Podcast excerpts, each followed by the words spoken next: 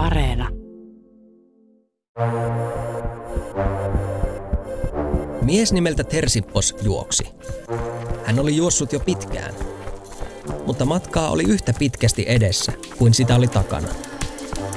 Sydän takoi rinnassa kuin leka.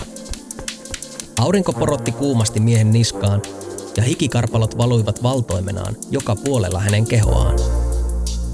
Matkan alussa Hersippos oli hylännyt raskaan kypäränsä, kilpensä ja keihäänsä, koska niiden kantaminen kävi voimille. Ei hän niitä edes tarvitsisi. Taistelu oli ohi. Se oli voitettu.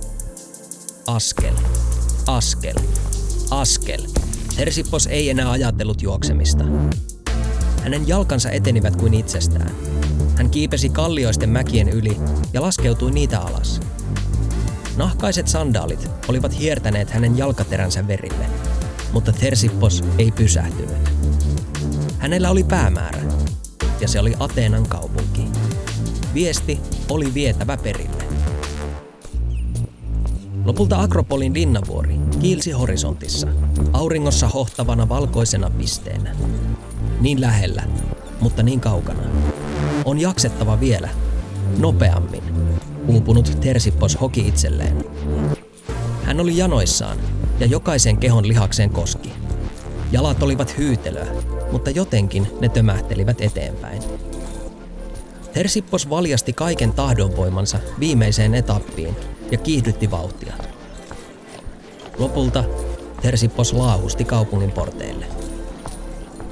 Kun hänet vietiin Atenan johtajien luo, Tersippos julisti viimeisillä voimillaan. Me voitimme!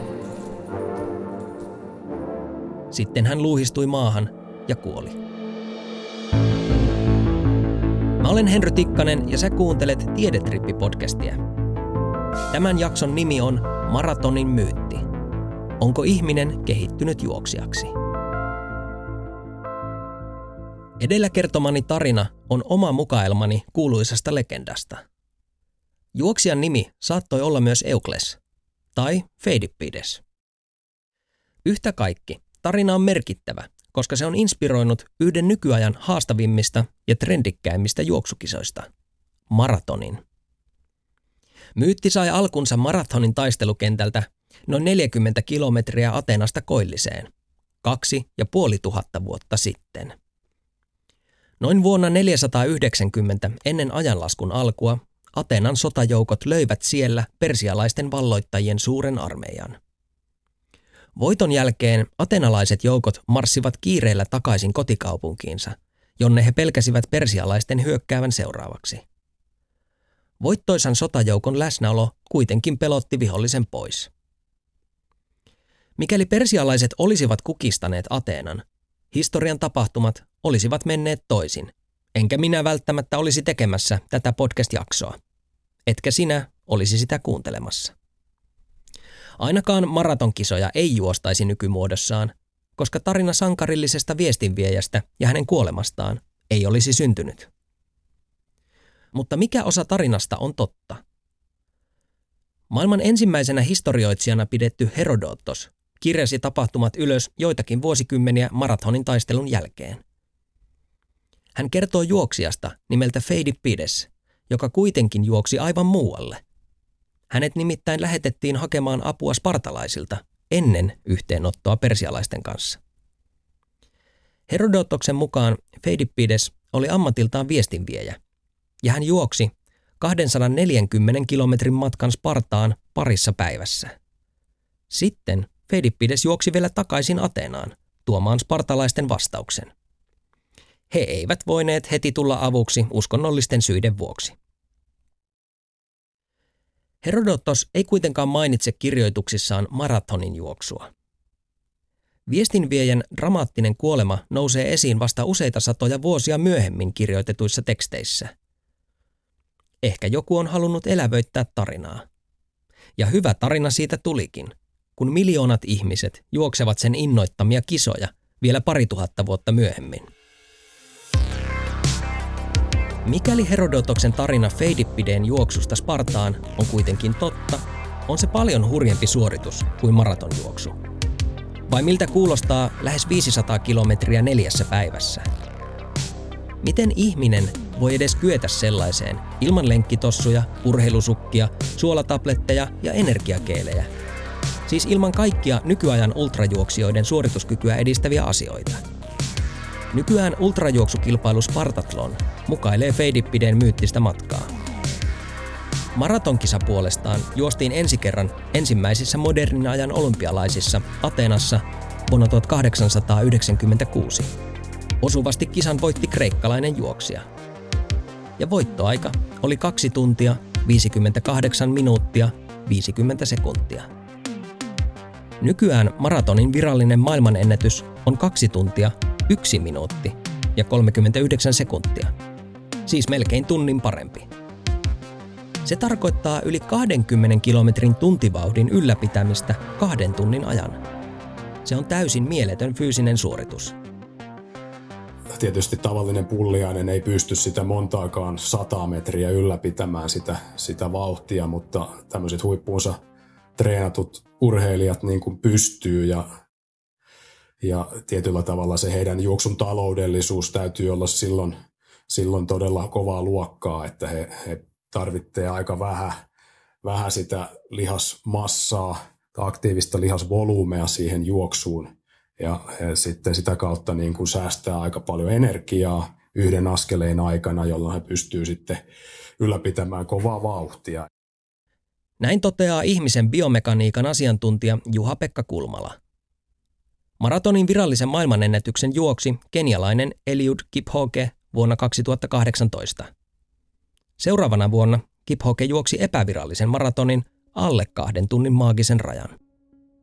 Antiikin aikaan hän olisi ollut viestinviejien supertähti. Ehkä jopa puoli jumala. Ihminen on kehittynyt nimenomaan juoksijaksi. Tämä on väite, jonka usein kuulee ja sitä on perusteltu myös tieteellisesti.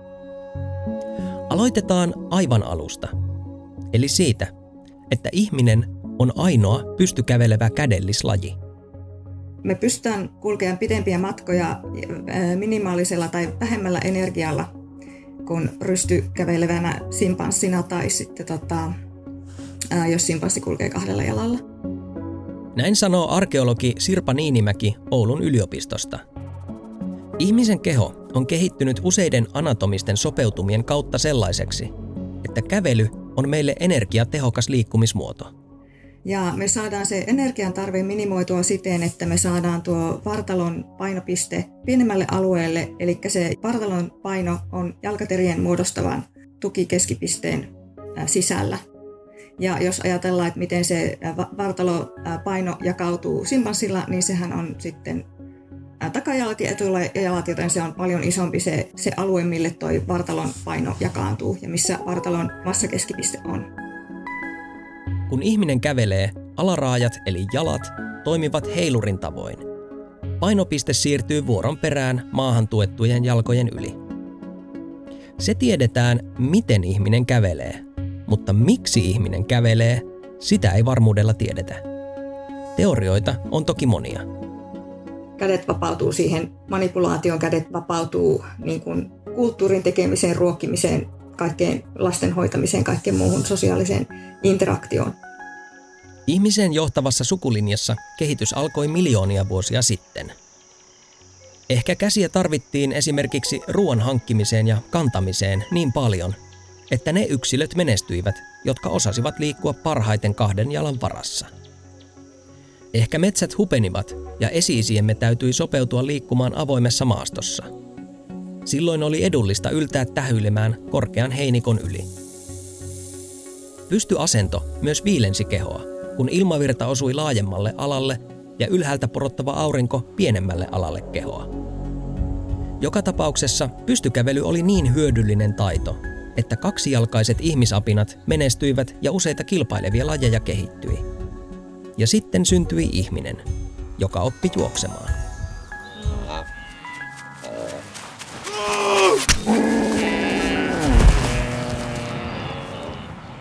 Joidenkin teorioiden mukaan ihminen kehittyi tehokkaaksi juoksijaksi metsästyksen vuoksi. Savannin eläimiin verrattuna ihminen oli kuitenkin heikko ja hidas. Ihminen ei olisi saanut saaliksi ainuttakaan eläintä, jos se olisi sännännyt niiden kimppuun räjähtävästi, kuten leijona. Mutta ihmisellä oli kaksi salaista asetta. Ensimmäinen niistä on perse. Perse-teoria lähtee varmaan siitä, että se on mahdollistanut se ison pakaralihaksen kehittyminen suureksi, niin sen meidän pystyasennon. Se ylläpitää lonkkaniveltä ojentuneena. Siihen liittyy tietysti muitakin evoluution mukana tuomia tämmöisiä rakenteellisia sopeutumia tai tavallaan rakenteellisia kehittymiä, eli, eli tämä nivel ylipäätään niin kuin sallii paljon ojentuneemman asennon kuin esimerkiksi sitten simpansseilla tai näillä meidän muilla lähisukulaisilla. Vahvat pakarat pitivät ihmisen pystyssä ja tukivat kaksijalkaista juoksua. Toinen ihmisen salainen ase oli hiki. Ihminen pystyy sitten myöskin hikoilemalla jäädyttämään sitä, sitä kehoaan ja, ja sitä kautta sitten pystyy ylläpitämään lämpimissä olosuhteissa niin tämmöistä suurta, suurta tota, energiankulutusta ja, ja lihas, lihas tota, työskentelyä, mikä sitten toisaalta tuottaa hirveän määrän myöskin sitä lämpöä, että, että se jäähdytys, jäähdytyksen niin kuin merkitys on, on etenkin kuumissa olosuhteissa niin äärettömän tärkeä ja siinä ihminen on erinomaisen hyvä. Ihmisen lisäksi vain hevoseläimet kykenevät jäähdyttämään kehoaan hikoilemalla. Muut nisäkkäät joutuvat tekemään sen hengityksen kautta. Konkreettinen esimerkki tästä on kuumassa läähättävä koira. Kehittyikö ihminen siis pitkän matkan juoksijaksi metsästystaktiikan vuoksi? Eli siksi, että ihminen alkoi juosta saaliseläimet näännyksiin jahdeissa, jotka saattoivat kestää päivän tai kaksi. Kriitikoiden mukaan teoriassa on useita kriittisiä ongelmia. Perustelut ovat kiinnostavia. Ensinnäkin metsästäminen juoksemalla on erittäin riskialtista – koska juokseminen kuluttaa paljon energiaa. Nykyaikainen maratonjuoksija tankkaa hyvin ennen kisaa, imee energiakeilejä kisan aikana ja kisan jälkeen hän menee ravintolaan syömään tukevan aterian kavereiden kanssa. Satoja tuhansia vuosia sitten savannilla metsästäneellä ihmisellä olisi ollut varsin erilaiset mahdollisuudet ja todellinen riski nääntyä jahdissa tai päätyä väsyneenä jonkun pedon helpoksi saaliiksi. Olisiko pienillä ihmisyhteisöillä ollut varaa sellaiseen riskinottoon, että fyysisesti hyväkuntoisimmat yksilöt jäävät usein palaamatta metsästysretkeltä? Ja tätä olisi jatkunut kymmenien tuhansien vuosien ajan. Arkielämässä ihmisen hiilihydraattivarasto kestää joitain päiviä, mutta raskas liikunta kuluttaa sen tyhjiin muutamassa tunnissa. Sitten täytyy tankata lisää hiilareita, eli käytännössä sokereita – kasvikunnan hyvin sulavia tuotteita. Kuinka hyvin niitä olisi savannilla saatavilla? Juoksumetsästyksen kriitikot nostavat myös esiin sen, että arkeologinen aineisto viittaa ihmisten saaneen saalikseen hyväkuntoisia eläimiä, eli niitä, jotka kykenevät pakenemaan parhaiten. Jos leijonat, hyeenat, sudet ja muut pedot valitsevat kohteikseen heikoimmat eläimet, niin miksi ihminen olisi valinnut vahvimmat? Ihminen on noussut tämän maailman valtiaaksi älynsä turvin, joten miksi asia olisi ollut toisin lajimme alkutaipaleella? Olisiko jälkiä lukemaan kykenevän ihmisen tarvinnut juosta eläimien perässä? Olisiko ripeä kävely riittänyt?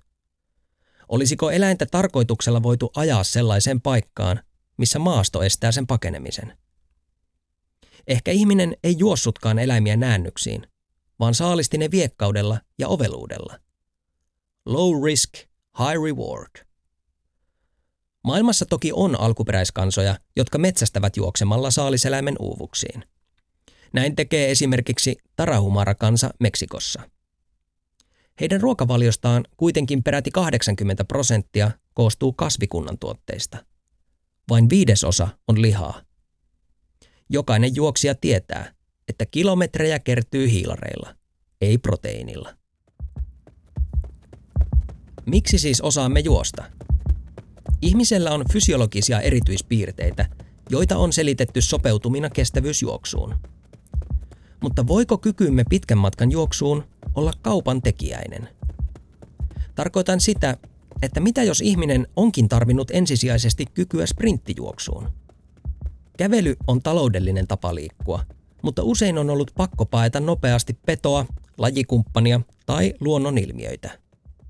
Ihmisen evoluutio, onko se pystykävely se pääasiallinen evoluutiofaktori, onko se pitkän matkan juoksu, onko se sprinttijuoksu.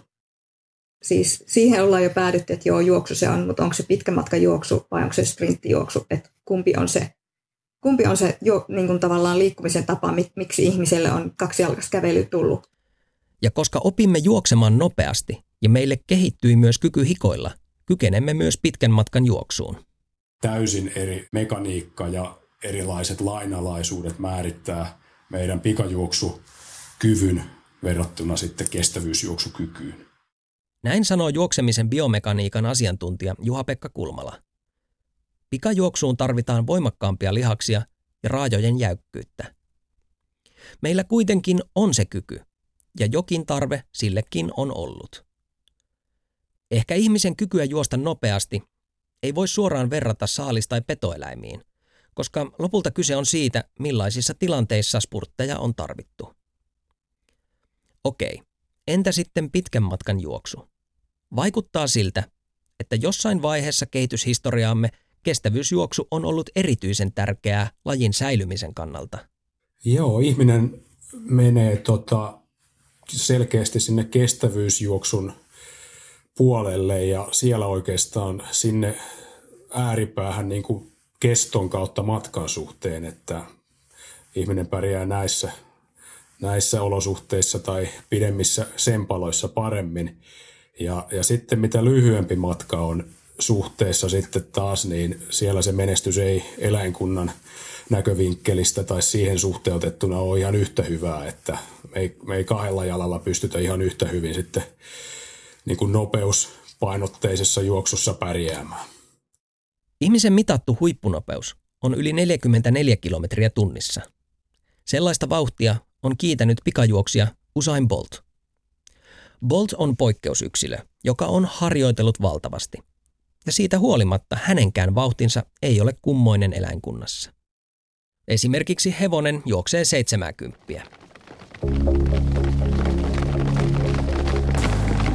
Nykyään pitkän matkan juoksu on suosittu harrastus.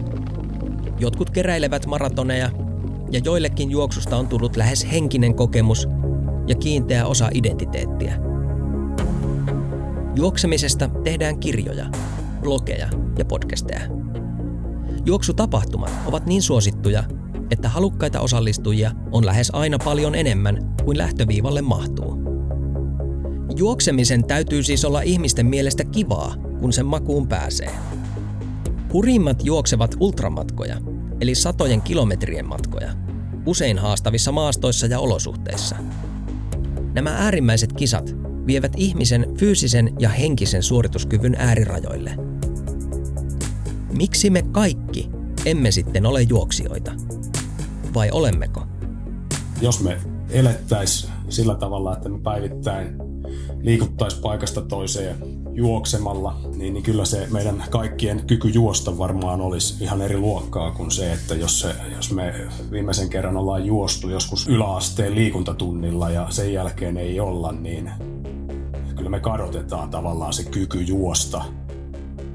Et silloin se meidän liikkuminen tapahtuu kävellen ja ne juoksun vaatimukset on niin paljon suurempia, voimantuotannolliset vaatimukset, kun vertaa kävelyyn, että tietyllä tavalla se meidän liikuntakoneisto on jo päässyt rapistumaan siinä vuosien aikana ja, ja silloin tavallaan se juoksukunnon ihan niin kuin löytäminen, niin se ei välttämättä enää edes ole mahdollista. Tai ainakin se vaatii älyttömän paljon työtä, että siihen juoksukuntoon pääsee.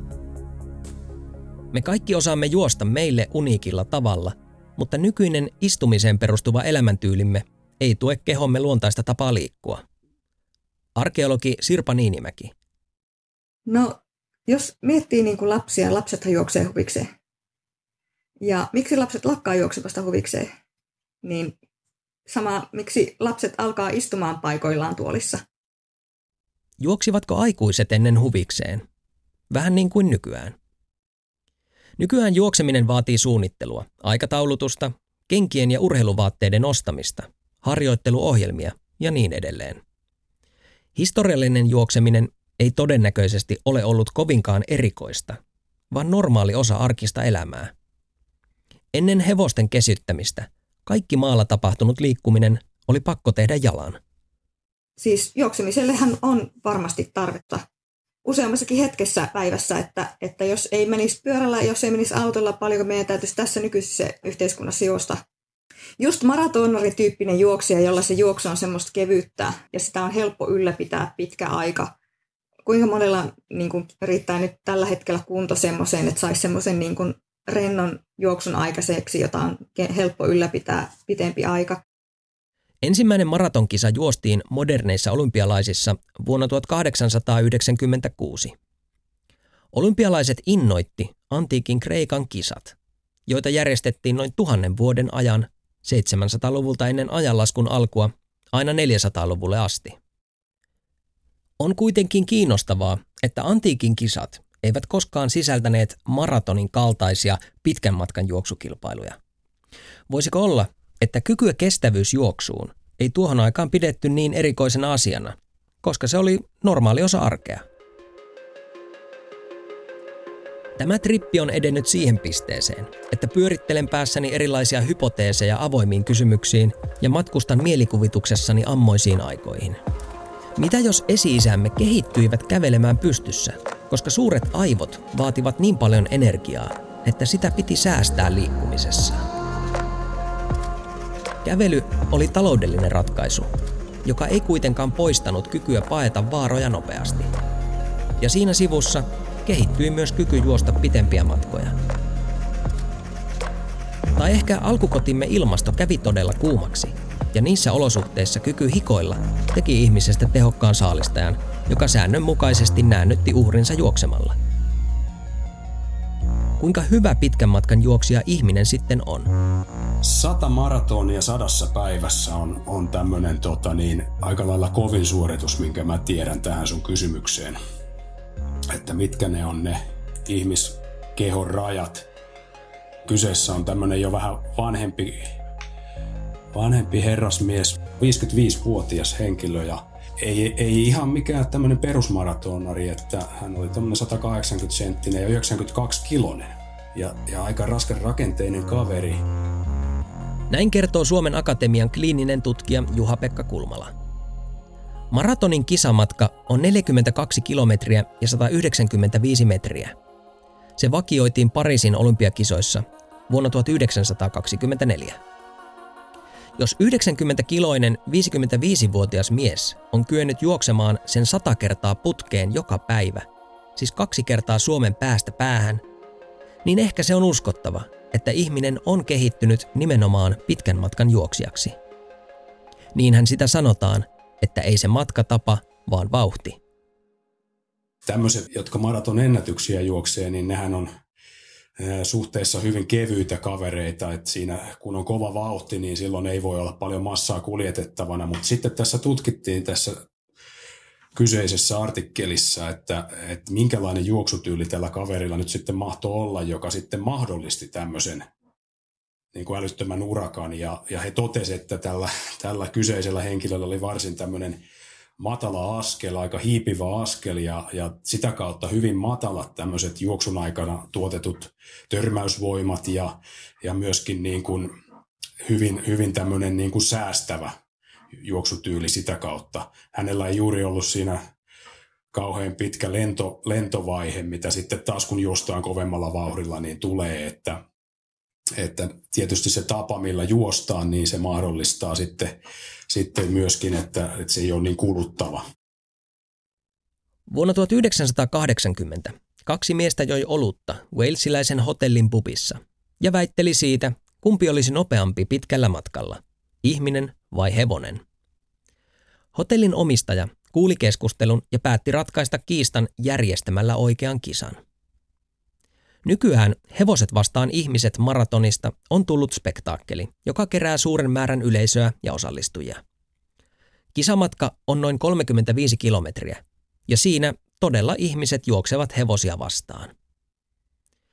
Kisa on kuitenkin varsin epäreilu hevosten kannalta. Hevonen nimittäin joutuu kantamaan koko matkan ajan ratsastajaa. Lisäksi jyrkkiä ja kivikkoisia alamäkiä sisältävä rata suosii ihmistä.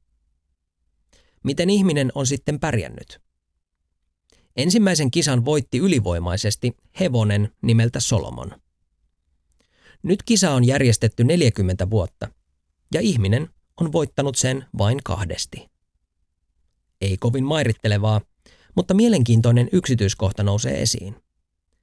Kun ihminen voitti, keli oli kuuma. Tämän voisi ajatella tukevan sitä hypoteesia, että ihmisistä kehittyi ylivoimainen kestävyysjuoksija nimenomaan kuumassa ilmastossa. Myöhemmin ilmastolot sitten muuttuivat ja ihminen liikkui viileämmille alueille, mutta ihmisen kyky juosta pitkiä matkoja säilyi. Entä juoksimmeko sprinttijuoksuja? Ketkä juoksivat? Ehkä saamme siitä lisätietoa tulevaisuudessa, kun arkeologi Sirpa Niinimäen tutkimushanke etenee. Hän pyrkii selvittämään erityisesti naisten roolia aktiivisuuden historiassa.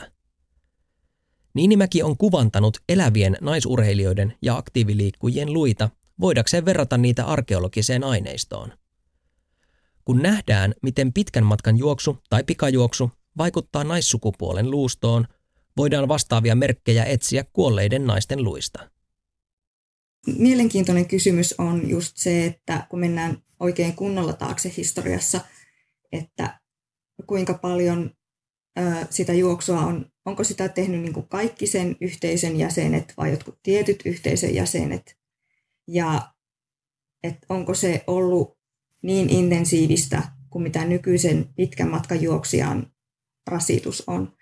Koska sitten kun me ajatellaan, meillä on tämä urheilijaotos on sellainen, joka on ääriesimerkki jostain tietystä rasi, niin kuin liikunnan aiheuttamasta ää, rasitustyypistä. Jos meillä on ää, aktiivi normaali henkilö, joka liikkuu kolme tuntia viikosta, ja sitten meillä on pitkän matkan juoksija, jolla on useampia tuntia laji, lajityypillistä harjoitusta ja sitten se lajityypillinen kilpailutapahtuma, että montako tuntia viikossa se harrastaa. Ja sitten jos me katsotaan sit sitä historiallista väestöä ja katsotaan, verrataan tosiaan niitä yksittäisiä henkilöitä sit siihen niin kuin, pitkän matkajuoksijan äh, niin kuin, keskiarvolukemiin tai, ja vaihteluväleihin, niin ää, onko ne harrastanut yhtä paljon vai onko se sen verran paljon vähemmän, että se ei näy vai onko se jopa enemmän. Meillä kaikilla on ikään kuin luontaisesti aika lailla optimaalinen tekniikka sillä hetkellä meille. Että, että jos me ollaan vähän juostu ja lähdetään juoksemaan, niin se meidän, se meidän liikuntakoneiston tietyllä tavalla suorituskyky, vähän heikentynyt ehkä voimantuottokyky, johtaa siihen, että meillä on semmoinen hiipivä matalampi askel ja me ei, me ei kauhean lujalla vauhdilla juosta. Ja se juoksutekniikka näyttää sitten semmoiselta vähän laahustavalta ja me ollaan vähän istuvassa asennossa ja, ja niin päin pois. Mutta se on meille optimaalinen, koska se meidän lihaksisto on, on vähän heikommassa kunnossa, niin se on siihen hetkeen varmaan meille se paras. Mutta sitten jos me lähdetään harjoittelemaan ja meidän on tavoitteena juosta ö, kaksi kertaa kovemmalla vauhdilla se viiden kilsan lenkki kolmen kuukauden päästä, niin, niin me määrätietoisesti harjoitellaan. Me ehkä saadaan vinkkejä, että meidän täytyy erityisesti pohjelihaksia ja pakaralihaksia aktivoida ja saada sinne vähän lisää jerkkua, niin se muuttaa luontaisesti jo, jo tietysti sitä meidän askellusta. Meidän ei enää tarvitse vältellä näitä meidän heikkoja lenkkejä, vaan me pystytään tekemään niilläkin sitten tehokkaasti lihastyötä ja, ja tuottaa voimaa, jolloin se muuttuu sitä kautta – näin sanoo ihmisen biomekaniikan tutkija Juha-Pekka Kulmala. Ehkä on niin, että lopulta me kaikki olemme kestävyysjuoksijoita, kykyjemme mukaan. Omaa suoritusta ei siis kannata verrata mihinkään muuhun kuin omaan aiempaan suoritukseen. Mutta sitä omaa suorituskykyä ei koskaan saa selville, jos ei nouse ylös ja lähde ulos lenkille. Kiitos, että kuuntelit Tiedetripin jakson Maratonin myytti – Onko ihminen kehittynyt juoksijaksi? Jaksossa haastateltiin arkeologi Sirpa Niinimäkeä Oulun yliopistosta sekä juoksun biomekaniikan tutkijaa Juha-Pekka Kulmalaa. Mä olen Henry Tikkanen ja somesta löydät mut nimellä Henry Ossian. Äänisuunnittelun tiedetrippiin on tehnyt Tuomas Vauhkonen. Nyt juoksu alkaa seuraavalle tiedetripille –